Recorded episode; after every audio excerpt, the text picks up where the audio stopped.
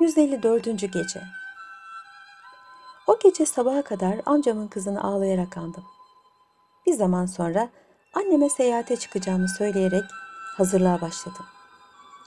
Yanıma birkaç ticaret eşyası alarak şehrimizden ayrılan ilk kervana katıldım. Uzun ve yorucu bir yolculuktan sonra nihayet günün birinde Kafur Adalarına vardım. Bu çevredeki nakışları işleyen Dünya Hatun'u gördüm. Bir vesile ile babası hükümdar Şehriman'ın sarayına girdim. Hükümdarın kızı hakikaten görülecek bir dilberdi. Şimdiye kadar bu kadar çekici, bu kadar şahane bir kız görmemiştim. Orada çok kalmadım. Özlediğim anneme ve yurduma bir an evvel kavuşmak için bu kervana katıldım. İşte sayın şehzadem, başımdan geçenler bundan ibarettir. Sabah oluyordu. Şehrazat burada hikayesini ara verdi. Ertesi akşam da hükümdar kocasına yeniden şöylece anlatmaya koyuldu.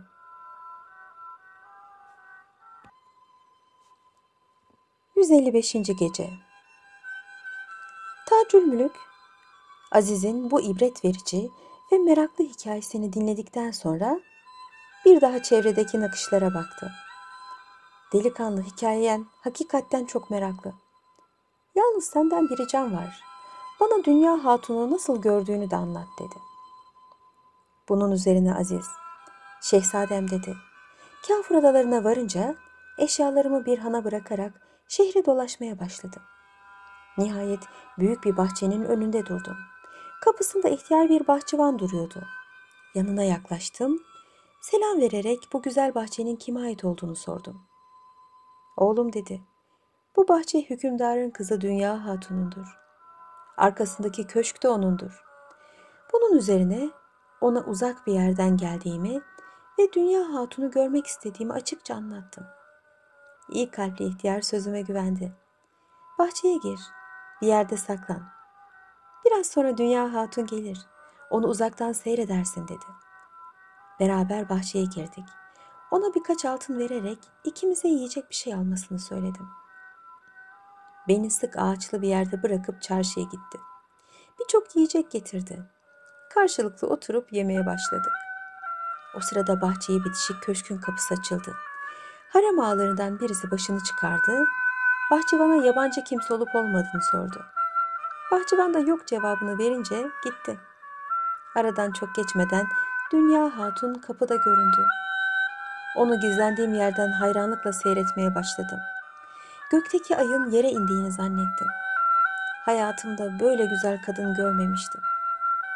Böyle bir dilberin benim gibi zavallı, hayatta her şeyini kaybetmiş bir adama nasip olmayacağını anlayarak bahçeden ayrıldım. Kafur adalarında birkaç gün daha kaldıktan sonra yola çıktım. Nihayet kader beni buraya getirdi. Tacül Mülük Dünya Hatun'un bu metini işitince ona aşık oldu. Yanına Aziz alarak sarayına döndü. Misafiri delikanlıya sarayında iyi bir daire ayırttı. Uşaklarına her türlü ihtiyaçlarını gidermelerini emretti. Dünya Hatun'u görmeden aşık olan Tacül Mülük bir iki gün içinde neredeyse sararıp solmuştu. İşin farkına varan babası bunun sebebini sordu. Tacül Mülük babasından hiçbir şeyi gizlemedi.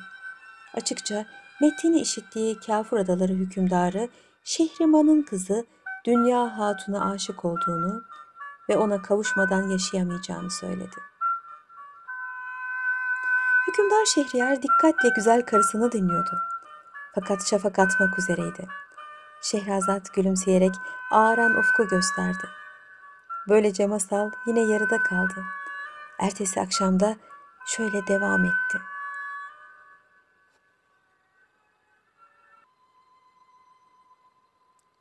...156. Gece Süleyman Şah başını esefle sallayarak... ...oğlum dedi... ...onun babası çok büyük bir hükümdardır. Ülkeleri de bizden çok uzaktır. Evlenmek istiyorsan annenin sarayına git. Orada istediğin kadar güzel cariye var. Beğendiğini al. Onlar hoşuna gitmezse sana komşu hükümdarlardan birinin kızını isteyelim. Herhalde bu prenseslerin içinde dünya hatunu gölgede bırakacak güzeller de vardır mutlaka. Tacül Mülük ayak diredi. Ben Dünya Hatun'dan başkasını istemem diye tutturdu. Sonra Aziz'den aldığı çevreyi babasına göstererek. Babacığım, şu gördüğün nakışları işleyen ve güzellikte dünyada eşi olmayan Dünya Hatun'la evlenmeyecek olursam kendimi öldürürüm ben dedi. Biricik oğlunu çok seven Süleyman Şah, peki dedi. Anneni aldığım gibi onun babasına da vezirimi yollar, Dünya Hatun'u isterim. Kabul etmezse bir ucu memleketinde, bir ucu burada bir ordu yollar, onun taç ve tahtını yıkarım. Tacülmülük memnun bir halde babasının yanından ayrıldı. Süleyman Şah da Aziz'i yanına çağırdı. Ona, evladım sen Kafur adalarının yolunu biliyorsun değil mi diye sordu. Evet bilirim şahım. Seni vezirimle oraya yollayacağım. Dünya hatunu babasından isteyeceksiniz. Aziz bu teklifi kabul etmekten başka çare bulamadı. Ertesi gün Süleyman Şah vezirine lazım gelen yol harçlığını vererek Aziz'le Kafur adasına gitmesini ve hükümdar Şehriman'dan kızını Tacül Mülük'ü istemelerini emretti. Vezir hemen hazırlığını yaptı. Aziz'le birer ata binerek en yakın sahile gittiler. Oradan bir gemi kiralayarak Kafur adalarına yollandılar. Uzun ve yorucu bir seyahatten sonra Kafur adalarına vardılar. Bir yerde konaklayıp hükümdar Şehriman'a geldikleri haberini verdiler. Hükümdar hemen onları karşılamak için bir heyet yolladı. Vezirle Aziz büyük bir törenle şehre girdiler. Doğru hükümdarın sarayına gidip ona saygılarını ve Süleyman Şah'tan getirdikleri hediyelerini sundular. Üç gün hükümdarın misafiri oldular. Dördüncü gün vezir ziyaretlerinin sebebini anlattı.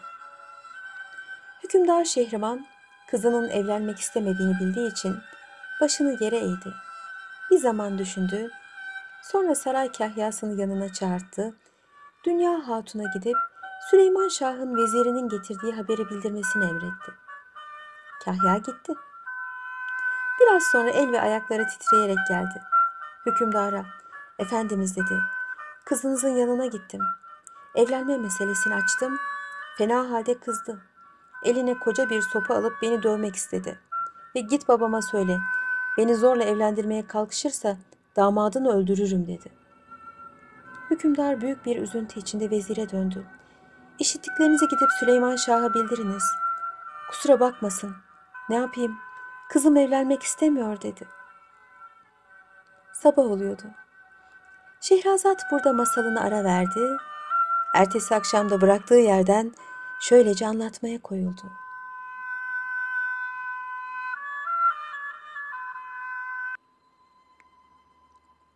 ...157. Gece Vezir bu cevabı alınca Aziz'le beraber üzgün bir halde yeşil ülkeye döndü.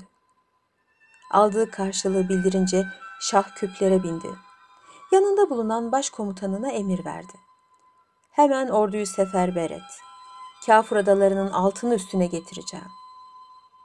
Vezir bunu önlemek istedi. Hükümdar Şehriman'ın kabahati yoktur. O bizi iyi karşıladı. Ne yapsın kızı istemiyor. Zorla güzellik olmaz. Süleyman Şah vezirinin bu sözlerine hak verdi.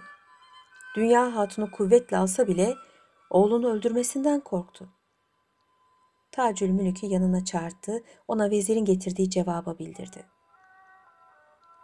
Tacül Mülük eski fikrinden dönmedi. Onsuz yaşayamayacağım. Kafur adalarına gideceğim. Ne yapıp yapıp onunla evleneceğim.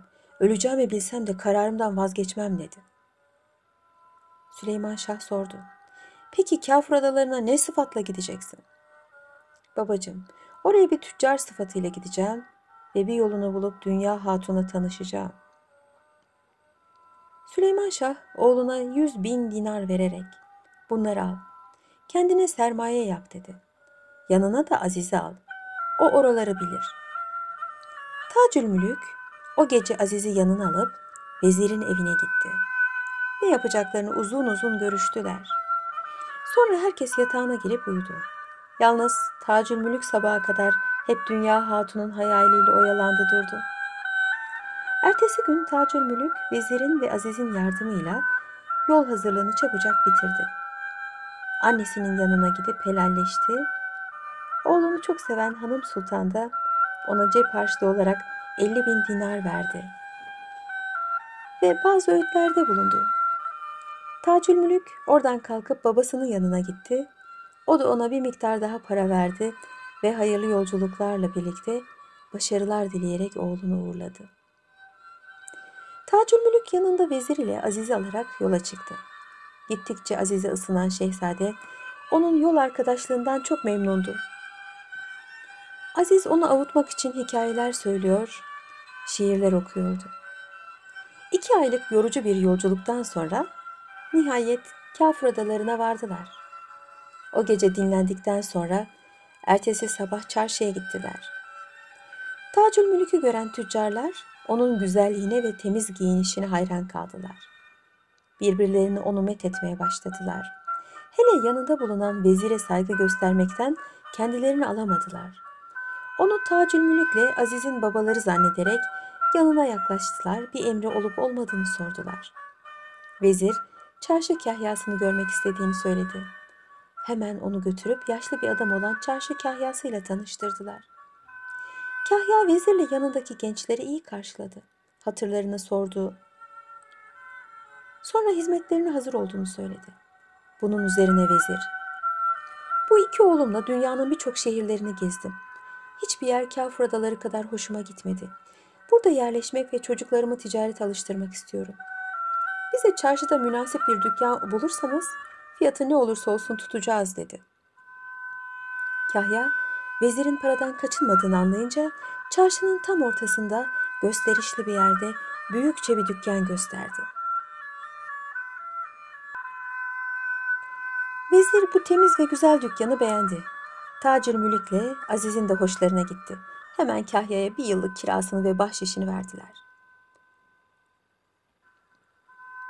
Sabah oluyordu. Güzel Şehrazat burada hikayesini ara verdi. Ertesi akşamda bıraktığı yerden tekrar anlatmaya koyuldu.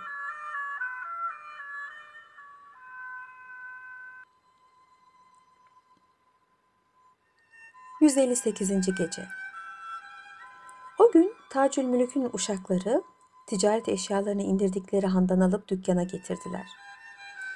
Göze çarpacak bir şekilde istif ettiler. Vezire ve Tacül Mülük'le Aziz'e ayrı ayrı yerler ayırdılar. Ertesi gün Tacül Mülük'le Aziz temizce giyinip kuşandıktan sonra hazırlanan dükkanlarına geldiler. Alışveriş etmeye başladılar. Daha ilk günden dükkan arı kovanı gibi işledi. Vezir'in getirdiği seçme mallar burada kapış kapış gidiyordu. Öyle ki kısa bir zamanda dükkanlarının şöhreti Kafur adalarının en uzak köşelerine kadar yayılmıştı. Bunu gören ve gece gündüz Dünya Hatun'dan başka bir şey düşünmeyen Tacül Mülük, Aziz'e ikide bir soruyordu. Acaba günün birinde Dünya Hatun dükkanımıza uğrar mı? Aziz de onu avutmak için, sabrın sonu selamettir. Dünya Hatun mutlak bize gelecektir diyordu. Fakat şehzadenin gün geçtikçe aşkı artıyor, bu sebepten yemiyor, içmiyor, hep Dünya Hatun'u düşünüyordu. Günün birinde Tacül Mülük dükkanında alışverişle oyalanırken çarşıya bir koca karının geldiğini gördü. Sabah oluyordu. Güzel Şehrazat burada masalını ara verdi. Ertesi akşamda bıraktığı yerden şöylece yeniden anlatmaya koyuldu.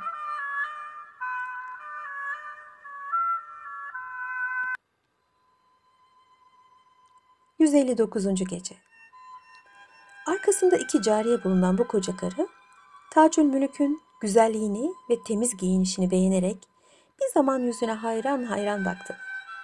Sonra yutkunarak, Allah'ım bu ne yakışıklı delikanlı, Tanrım neler yaratıyor diye söylendi. Sonra dayanamadı, dükkana daha fazla yaklaşıp ona selam verdi. Bu işlerde tecrübesi fazla olan Aziz'in işareti üzerine Tacül Mülük ayağa kalktı. İhtiyar kadının selamına karşılık vererek gülümsedi ve ''Buyurun teyzeciğim, yorgunsunuz bir soluk alın.'' dedi. İhtiyar kadın Tacül Mülk'ün ve Aziz'in gösterdikleri sedir oturdu. İki genç onu yelpazeleyerek hatırını sordular. Yaşlı kadın biraz dinlendikten sonra Tacül Mülk'e döndü. Güzel evladım, sen buralı mısın? dedi. Hayır teyzeciğim, bu diyara yeni geldim. Öyleyse memleketimize şeref verdin şeker evladım. İhtiyar kadın bunu söyledikten sonra etrafına bakınıp ilave etti. Oğlum buraya ne mallar getirdin? Göster bakayım bana. Güzel adamlar güzel mallar seçerler. Tacülmülük onun bu sözlerinden bir şey anlayamamış gibi durakladı. Aziz göz işareti yaparak onu kendine getirdi. Bunun üzerine Tacülmülük dükkanındaki malları gösterdi. Mallarım çok temiz ve kibar işidir. Sultanlara, prenseslere gider. Öyle kumaşlarım var dedi. Kısa bir duraklamadan sonra da ilave etti. Siz kimin için istiyorsunuz? Onu söyleyin de ona göre mal çıkarayım. Tacülmülük bunu sormakla ihtiyar kadının saraylı olup olmadığını öğrenmek istiyordu. İhtiyar kadın, oğlum dedi, ben bu kumaşı hükümdar efendimizin kızı Prenses Dünya Hatun için istiyorum. Bunu işitince Tacülmülk'ün yüreği yerinden oynar gibi oldu. Hemen Azize seslendi. Mallarımızın en iyisini çıkar. Aziz hemen ayrı bir bohçada konmuş olan çok kıymetli ve eşsiz bir elbiselik kumaş çıkardı. İhtiyar kadına gösterdi. Kadın bin dinar değerinde olan bu kumaşı evirip çevirdikten sonra çok beğendi ve fiyatını sordu. Tacülmülük ellerini ovuşturdu. Bu kadar ehemmiyetsiz bir şey için para alınır mı? Sizinle tanıştığıma o kadar memnun oldum ki. İhtiyar kadının gözleri memnunlukla parladı. Allah senden razı olsun oğlum. Ahlakın da kendin gibi güzel. Seninle evlenecek kız ne kadar da bahtiyar olacaktır. Tacülmülük koca karının bu sözlerine güldü. Kendi kendine. Koca karıların gönül işlerinde büyük yardımları olur. İster misin ben de bunun vasıtasıyla muradıma ereyim dedi. Kıymetli kumaşı sarmaya başladı. İhtiyar kadın sordu.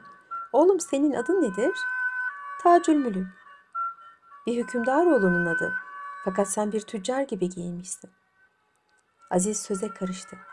Anası babası çok sevdikleri için ona bir prens adı vermişler. İhtiyar kadın ayağa kalktı. Tacülmülk'ün sardığı kumaşı aldı.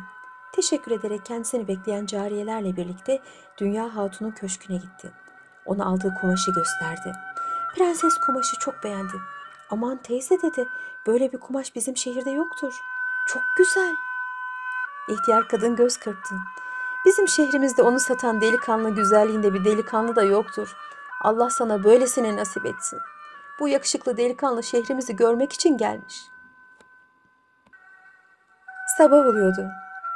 Hükümdar Şehriyar, güzel karısının masalını burada kesmesine razı oldu. Ertesi akşamda Şehrazat yeniden şöylece anlatmaya başladı.